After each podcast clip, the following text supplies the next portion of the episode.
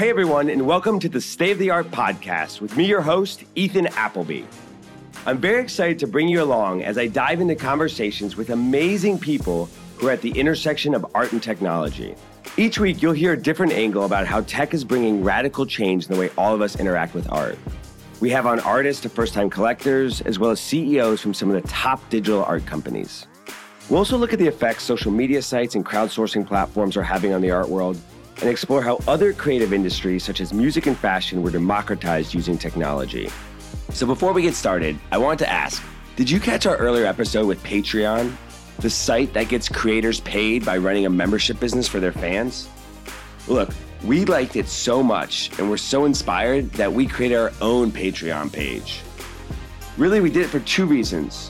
One, it lets us connect with you, our fans and listeners. And two, it helps us continue to make great content, get on better speakers, and find creative ways to continue this conversation with art and tech. So look, you can pledge as little as a dollar and become one of our patrons. To do so, check out patreon.com slash state of the art. And now on to today's episode. In this episode, I'm excited to welcome the creative technologist at SF MoMA, Jay Mollica. Jay is not your typical engineer. He grew up with a desire to use technology for social good and ended up with his dream job working at one of the top museums in the world. At SF MoMA, he has used the opportunity to redefine the intersection of art and technology in museums. Today, I talked to Jay about how a tech project he made for himself turned into an overnight phenomenon. His thoughts on how cultural institutions are adapting to a digital world, and how technology should be used to support the message of artists, not hinder it. So please, allow me to welcome today's guest, Jay Mollica. All right, Jay. Hey, it's great to have you on the podcast. Hi, nice to meet you, Ethan.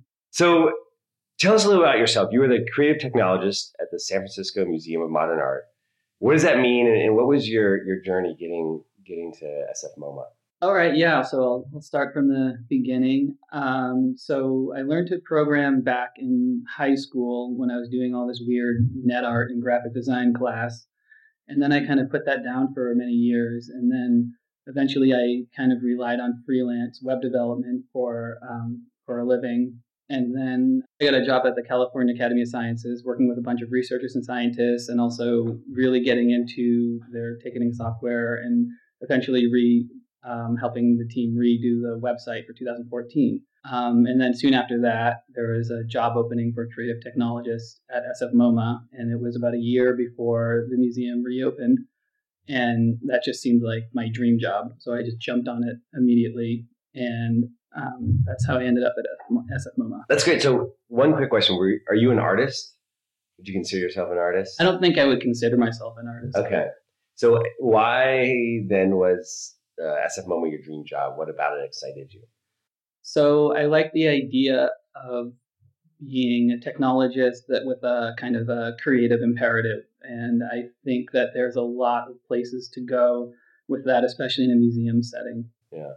Most recently, you had created something that was in the paper. It was all over the place. It was on like the late night show, and it was this. It was on the front of the New York Times, the art section of the New York Times, mm-hmm. uh, and it was a, an app that um, let you text a word and you got back, uh, you know, an image. Tell us about it. Yeah, so last summer we debuted this thing called Send Me SF MoMA, where anybody in America could text the number 57251 with a keyword or a feeling or a color, like send me cats or send me something blue, and then we would search our collection and send something back to you with that um, subject matter. Yeah. Why? I mean, so this is it's fascinating. I love the use of technology and and this idea of sort of making art more accessible? I mean, why texting? Why the word? What was the sort of what was the story behind it? So the idea was um, to kind of create a what we call a sideways entry point into the collection. When people are searching for art, they're mostly searching using like big famous names like Picasso or like Dali or something like that, and it kind of like ends there. You'll Google Picasso, and then you'll see some Picasso, and that it's not as exploratory as we would like. We at the museum we have about 35,000 pieces of artwork, and we can only show about 5% or fewer in the galleries at one time. So the idea was to how do we open up all of these things in a very manageable, accessible way? And one of the ideas was Send Me a SFMOMA, where it's not an app. You don't have to install anything on your phone. It uses the familiarity of text messaging that everybody knows and everybody has that on their phone. So it's a really low barrier to entry. And then on top of that, it kind of creates a personal connection with the artwork. It's one thing at one time. It's one thing per keyword. So, you know, a lot of museums are doing this great thing where they're uh, releasing their metadata about their artworks into the to the public. Mm-hmm. So you'll, uh, I mean, we do that to it SFMOMA through our API, where we provide all like metadata about all 35,000 artworks. And it's kind of a big thing though, just to give like a, a list of 35,000 things to one person. Yeah. Right. I can barely keep like three or four things in my head at one time. So yeah. like to, to actually me, parse, me too. yeah, to parse through like 35,000 things is a kind of a big ask, especially if you're not really um, technically inclined. So this was a way to like create a personal connection while also um, asking people to explore the collection in a new way. Yeah. So just for those that are listening who don't know, I mean, what, what is an, an API?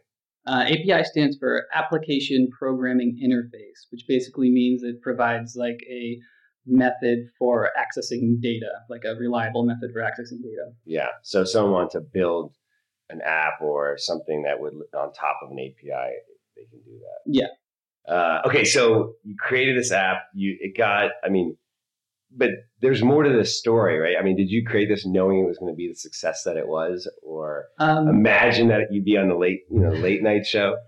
It. I created it kind of almost. Um, you know, initially it was a way for just me to explore the collection, whereas coming into SFMOMA, it was the first art museum I ever worked at. So I my knowledge of the breadth of the artists in her collection was not that great.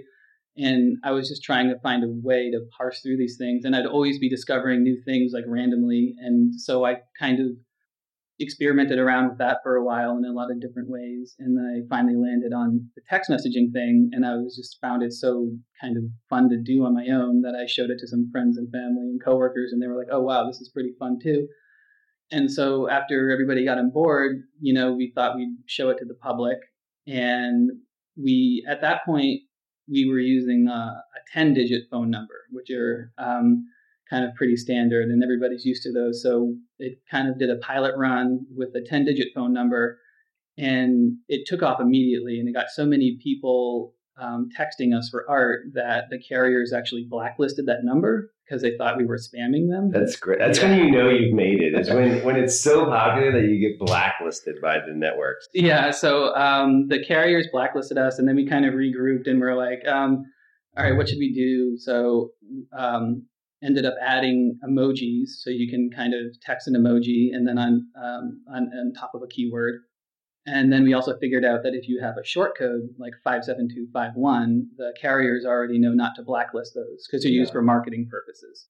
And so what we were doing wasn't quite marketing, but it kind of suited that need. And so we released it to the public in mid June um, with the short code and the emojis. And um, I think we were hoping to get about 100,000 hits, 100,000 requests. Yeah. And it in what a week or a month? No, over the course of the summer, we were okay. hoping like, all right, it's June. If by the end of September we have hundred thousand requests, then that'll be good. That'll be yeah. like a successful experiment. Uh, we ended up getting about four point five million. Four point five million. That's, yeah. That's that's a scalable scalability issue. yeah, and the yeah at, at our peak we were doing about seventy thousand requests an hour. Wow. And um, we the SMS provider that we use for this is the same one that services big companies like Uber. And apparently, we were doing more texting than Uber for a while. oh, don't tell their investors that. yeah. That's what is that? Twilio. Uh, yeah. Yeah. Um, okay, so what is it? What did you? Again, I just love this because this podcast is all about the intersection of art and technology, and specifically how technology can make something more accessible or improve an experience. What is it that you tapped into? I mean, how, why do you think it became so popular? Um, I think it took off for a couple of reasons. One is that it provided a very egalitarian method for people to access the collection, like text messaging, very familiar, very low uh, barrier for entry. And two, I think, you know, because of what the news cycle has been like this year, people were just really excited to have kind of a, a non-political thing to to try this out. I promise it's not political, and um, so I think people really like that. And we're not collecting anybody's phone number. We're not collecting your location or any personal information about you. So I think between the generosity of that and the kind of trust that, that we engendered there, people just really liked it. Who do you think is using this? I mean, I know because you're not collecting information, you might not have like an idea, but who do you think your user is? Do you think there's someone who's going to the museum all the time? Do you think it's artists? Do you think it's sort of novice browsers that are just dipping their toe. And and what do you have any idea based on maybe tweets of the effect that it's had on on them and sort of their feeling towards how it's yeah so that's a great question. Um, the response has been overwhelming and really it seems to have touched a vast breadth of, of people and we've had celebrities like Neil Patrick Harris and Miranda July or talk about it on Twitter. And then we've had, you know, people say like, oh, my grandmother learned how to text so she could do this. And wow. then we've had people like, oh yeah, wow. my daughter and I spent 40 minutes like before she went to bed texting SF MoMA last night. So it's really gone to all sections of, of the country, which has been really amazing to see. That that is incredible. And you know, in my experience, seeing, you know, that giving people ways to literally kind of like dip their toe in the water and have that initial like first step and, you know, not feel almost, uh, you know, I think perhaps in a gallery or museum, just the presence of the building and all the people around can, you know, make it not such a, a great place to like have their first experience or initial experience. So this texting is a great way for people, you know, to imagine like learn a lot and just like through random words get something back and then learn and maybe dig into that artist. Yeah so the texting us will never replace the actual experience of being at sf moma um, but it actually it provides a very easy entry point for people. And um, everything that you get back on send me sf moma you can actually go find on our website really is you just search for the title of the artwork or the artist and you'll be able to find it on our website and get more information there um, additionally, people are texting it over and over and over again. It's not just you try it once. It's uh, it's been pretty fascinating because yeah. they like people like to explore the boundaries and the limits of like what we actually have artwork for. And one of the most popular emojis that people send us is the alien head. We just don't have an alien in the collection. It's just we just don't have one. so so there's a lot of people when telling them about doing this interview that we're curious what are people yeah um, i think one of the most amazing things about this is that we're learning that people are texting for good things. People want good vibes. This is kind of like a good vibe machine where people are asking for happiness friendship family oceans uh, nature and in mainly in getting back stuff like that love and and and so it's been just really nice to see you know when when left with like, you know anonymity, anonymity like humanity is still asking for like really nice peaceful things. It's, yeah. um, it's been so that's been a joy yeah. to watch unfold.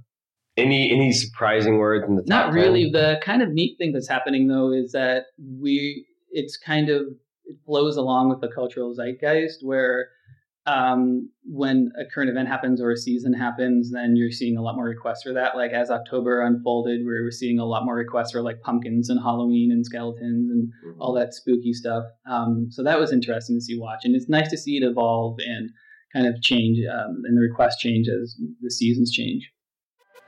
I want to take a quick break to tell you more about our Patreon page. As you know, here at State of the Art, we want to build the art and tech community increase the conversation, and we love bringing you guests from across the art and tech world. But the thing is, there's so much more we want to do.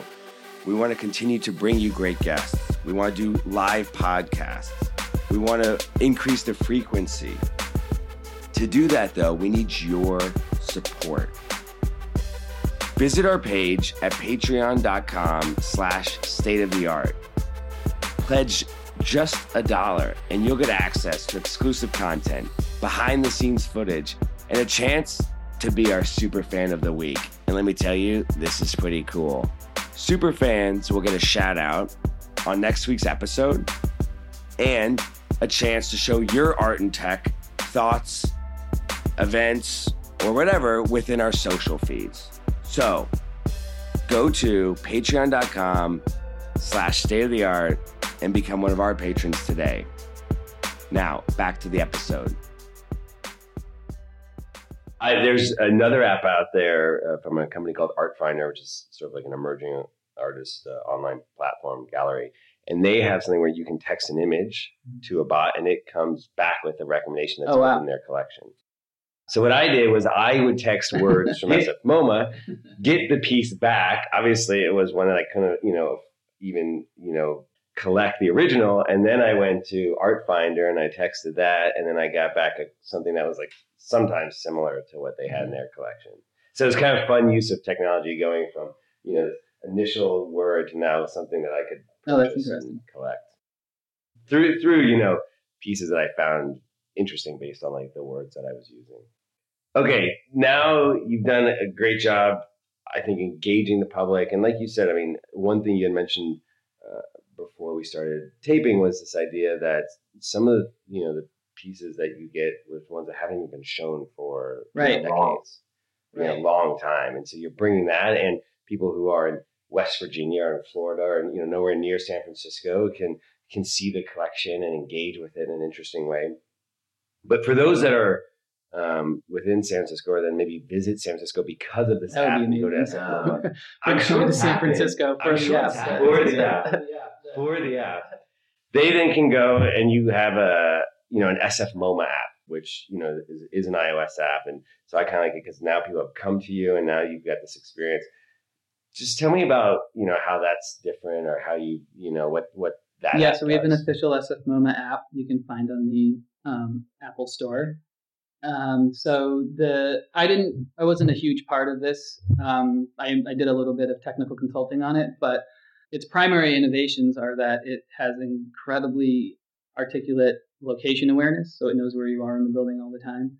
And then the second thing is is that it provides this very incredible content that is more sympathetic to the user, to the, the visitor, than you might typically get from an audio tour. And the content was spearheaded by Stephanie Pau, who works in our interpretive media department. And when you say uh, sympathetic, Just bringing in do you mean voices by that you might not normally hear in an art museum. Yeah. Yeah, I mean I can I can say from, you know, a user it was it was incredible because like you talk about the different voices, the people, it's not just sort of like a curator speaking to you, but the, like different parts of, of uh, people involved with the museum or different curation, different collections. So you get like that variety in voice. There's also like some like multimedia comp- uh, components where it like pulls up an image uh, on the screen based on like where you are and like you said the location. It was it just made the uh, experience flow. And even how you know you didn't have to type in the numbers and then like as you transition from like one area to the next it kind of knew based on the location. So it would play like like elevator you know and not Yeah. it helped you know it like it helped you transition to where like the experience it felt seamless kind of going throughout the Yeah, I mean, as a user, it's it's probably the the best museum map experience you can you can get right now. I might be biased though because I work there. And what do you? I mean, can you have you seen or like your personal experience using it? How it's changed how people um, come into the museum and engage with it, or based on on what Stephanie has has sort of talked about? Um, I just like I said, this is a little bit beyond my Yeah. my my depth, uh, but you know, it's been overwhelmingly positive, and more normally we, you know, people are just happy to have the kind of breadth of view viewpoints uh, that the app provides. So you think that that's one of the big things that's unique about it is like is the location thing, and then the different sort of voices make it. Yeah, less institutional voices, more like um, conversational ones. Yeah, it is conversational. It's a good way to put it. It's it's not like you're being talked to. It's almost like you're being, you know, you're It's immersive, yeah. conversing back It's immersive, Yeah. Yeah, I'm curious like your thoughts on on how you see technology changing, you know, the museum space or what technology you think will be brought into it or how the you know the experience will change over time. Yeah, that's a great question and something that we're always kind of asking ourselves, and it, it's ever changing as well. And um, I think the few things that you that we try and keep in mind as we experiment with technology is that we're not distracting from the experience, but we're enhancing the experience or filling in a gap that wasn't that wasn't filled before. Um, the thing about Send Me SF MoMA that I think made it successful was that it um, it retained the intent of the artist and it didn't kind of like play with the the image or kind of adulterate the, um, the artwork at all. And I think it's important to kind of serve the artist and serve the intent of the artist through technology, and rather than provide a distraction. What what does that mean? Tell us more. I mean, I, and I, I agree with you, but for the audience listening, I mean, you know. Yeah, I mean, technology can certainly like enhance your visit, and like VR, like you mentioned, is a very big imperative for museums right now. There's a lot of exploration going around in VR. Um, mm. Me, as I'm coming from kind of a web development background, I'm interested in kind of the hyperlink and the URL as, as a means of transmission. Mm-hmm. And so there's mm-hmm. a lot of fantastic um, web VR kits out there, or like A-Frame, you know, Three.js or AR.js even yeah. provide VR and AR yeah, experiences in the browser that you can share around with anybody in the world just through a URL. Yeah. Yeah. So for the for the artists out there who might not be as tech savvy as you are, what what just what does that mean, or can you give us an example? So is that stuff that like Apple's working on, or like what would you need if it's a web based? You need no, if it's web based, all you need is your phone and yeah. um, your, a browser. Yeah. Really, you just yeah. need a browser. It could be on your phone or your or your computer. And um, AR.js is actually spearheaded by the folks at Mozilla.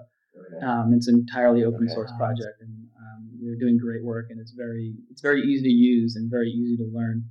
How, how do you use it? I mean, so just for the audience, you know, is it is it like it's on your phone? you open up the browser, it opens up. yeah, I mean, so if you're doing providing a VR experience, it doesn't really even need to use the camera. Um, you can just provide like a, a VR experience in in browser. Um, you know, just through a URL. If you want to use an AR experience, wow. there's a kit called AR.js out there that um, can um, ask for permission to use your camera, and then we'll provide you can provide you with AR experiences just right through the browser through a URL. Um, certain limitations in technology don't allow that. Like I don't know if the iPhones are allowing the browser to access the camera yet, but it is available mm-hmm. on Android. Yeah. So how do you think museums will think about? I mean, do you have a sort of hypothetical experience that they might do, or how they? Um, I think right it? now it's just a matter of exploration and seeing the how people want to use or want to integrate VR, AR into into their lives. What makes sense um, right now, they're you know still trying to figure that out. Like, is it going to be more like filmic, or is it going to be more kind of appy, or how, how is how is VR and AR going? Like, where is it going to find its sweet spot? Mm-hmm. I think we're still searching for that. Mm-hmm. One thing that's stuck out to me you talked about is how only five percent of the collection at SF MoMA was shown. You said that uh, to uh, see every piece basically within MoMA, yeah. it's seven miles. Yeah. And so if that's only five percent, it's like 140 miles that one would have yeah, to walk exactly. to see it all. But perhaps with VR, AR, I mean, it, you know, in ways within the museum itself, you could certainly there's certainly pieces that aren't, you know. Yeah, certainly there's like there's definitely ways to integrate that stuff in the VR space. It's all it's all about what makes sense. Like it might not be super interesting to see a painting in VR because it's just a two dimensional thing mm-hmm. to begin with. But if mm-hmm. you could create like a 3D model of some sculptures and put those in a in a VR space, that might be more interesting um, for the public and distribute yeah. them, you know, through URLs and stuff like that. That might be an interesting thing, but it's still, you know, a very open area of exploration. Um, even the the idea of like kind of browsing a collection in VR space, it's almost uh, like a little skeuomorphic even because you're creating a space to inhabit and then you're using it to walk around a gallery when really it you know distance is kind of condensed. Distance is kind of condensed um, on the phone and on the browser where like you know you don't have to walk to see these things. You can just like you know flip through flip your flip your thumb or something. Yeah. Yeah. Huh. Are there um any other examples of things that you've seen either in museums or just in the broader art world that you think? yeah, so I think that um, I think what's interesting is to be able to tell stories in a way that you can only do on the internet. The internet as a medium, the web as a medium, and the the things that I'm interested in doing is, is serving the content in such a way that it can only be told, like creating stories that can only be told on the internet.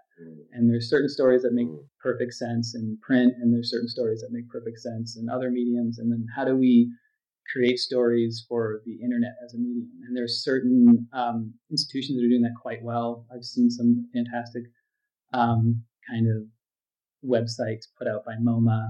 And also, I really like what the Whitney Museum is doing, where they've um, they've curated this sunrise sunset exhibition, where they ask an artist, a, a net artist, or um, to create like a mini exhibition that that takes over their homepage for the moment of sunrise and the moment of sunset. That's yeah, so if you go to their site, then you'll yeah, so, see this cool exhibition, and then it's only around for the couple moments a, a day, but it's just a neat way that you can that the internet provides, the web as a medium provides that kind of experience. Yeah. So okay, as we look forward to 2018, anything that we can, you know, expect from, from you guys and, and work that you're uh, doing? We have a about? lot of stuff going on next year. Um, maybe some of it I can't talk about quite yet, but um, yeah. Like I said, um, I'm sort of interested in telling stories in the way that they can only be told on the internet. And one of the ways, yeah. and one of the ways we'll be interrogating that next year is I'll be leading a few workshops with some artists and technologists um, in conjunction with our other sister department, Open Space, where we'll kind of be asking, you know, looking at familiar patterns of websites and web making, and then asking if like they really have to be like that over the last 20 years, the kind of breadth of experience you get and out of the internet has, has greatly narrowed. And frameworks like Bootstrap have really kind of created a, a very uh, familiar user experience that serves mostly things like e-commerce. So what happens if we ask ourselves if the internet was, we had to recreate the internet tomorrow, would it look the same? Or would, would menus always be like little rectangles at the top of the thing? Or so we, uh, I would like to interrogate that a little bit and just get some kind of artists and um, cre- uh, creative technologists to kind of see what they come up with. That's exciting. I want to participate. That's exciting. I want to participate in that. Where um where would where would the listeners? We'll be kind of um, we'll be hosting these workshops um, at SF MoMA over the course of the next year, and then we'll be kind of unrolling our findings on openspace.sfmoma.org. Okay. Um, that's great. So, I mean, let's end on that because that's a little bit of mystery and a little bit of excitement on what's going to come up. But before I let you go, can sure. you do a quick rapid fire? Okay. I gave you that started, so maybe you've had some thought about it. Let's see it. Let's see. Okay. If you were a color in the crayon box, either one that exists or a new one, what would it be? Oh why? man, that's a hard one. I mean, I mean, blue has always been my favorite color, so probably just most of my clothes are already blue, so I would just stick. Stick with blue because it's what you know. Okay. What about if you were a superhero? Who would you oh, be? Oh, that's a good question. There's that.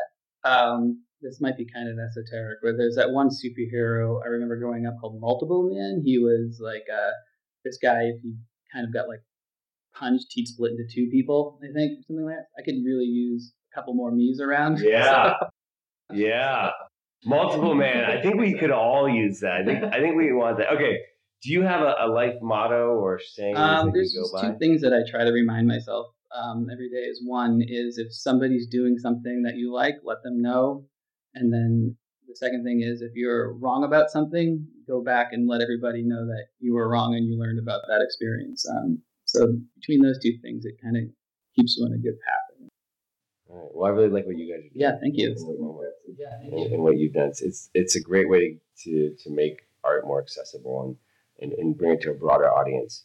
So for those of the listeners out there, I mean, where can they find you if they want to contact you, and where can they find your app and SF Yes, so um, you can find me on Twitter at twitter.com slash jaymollica, and you can always text us, text, seven, text SF MoMA at 57251, and then you can find uh, information about the app or anything else that SF MoMA is doing at, on our website, www.sfmoma.org. Okay. And when we text uh, SF MoMA, what do yeah, we say? Send, send me, me, whatever you want. Send me the ocean. Send me something blue.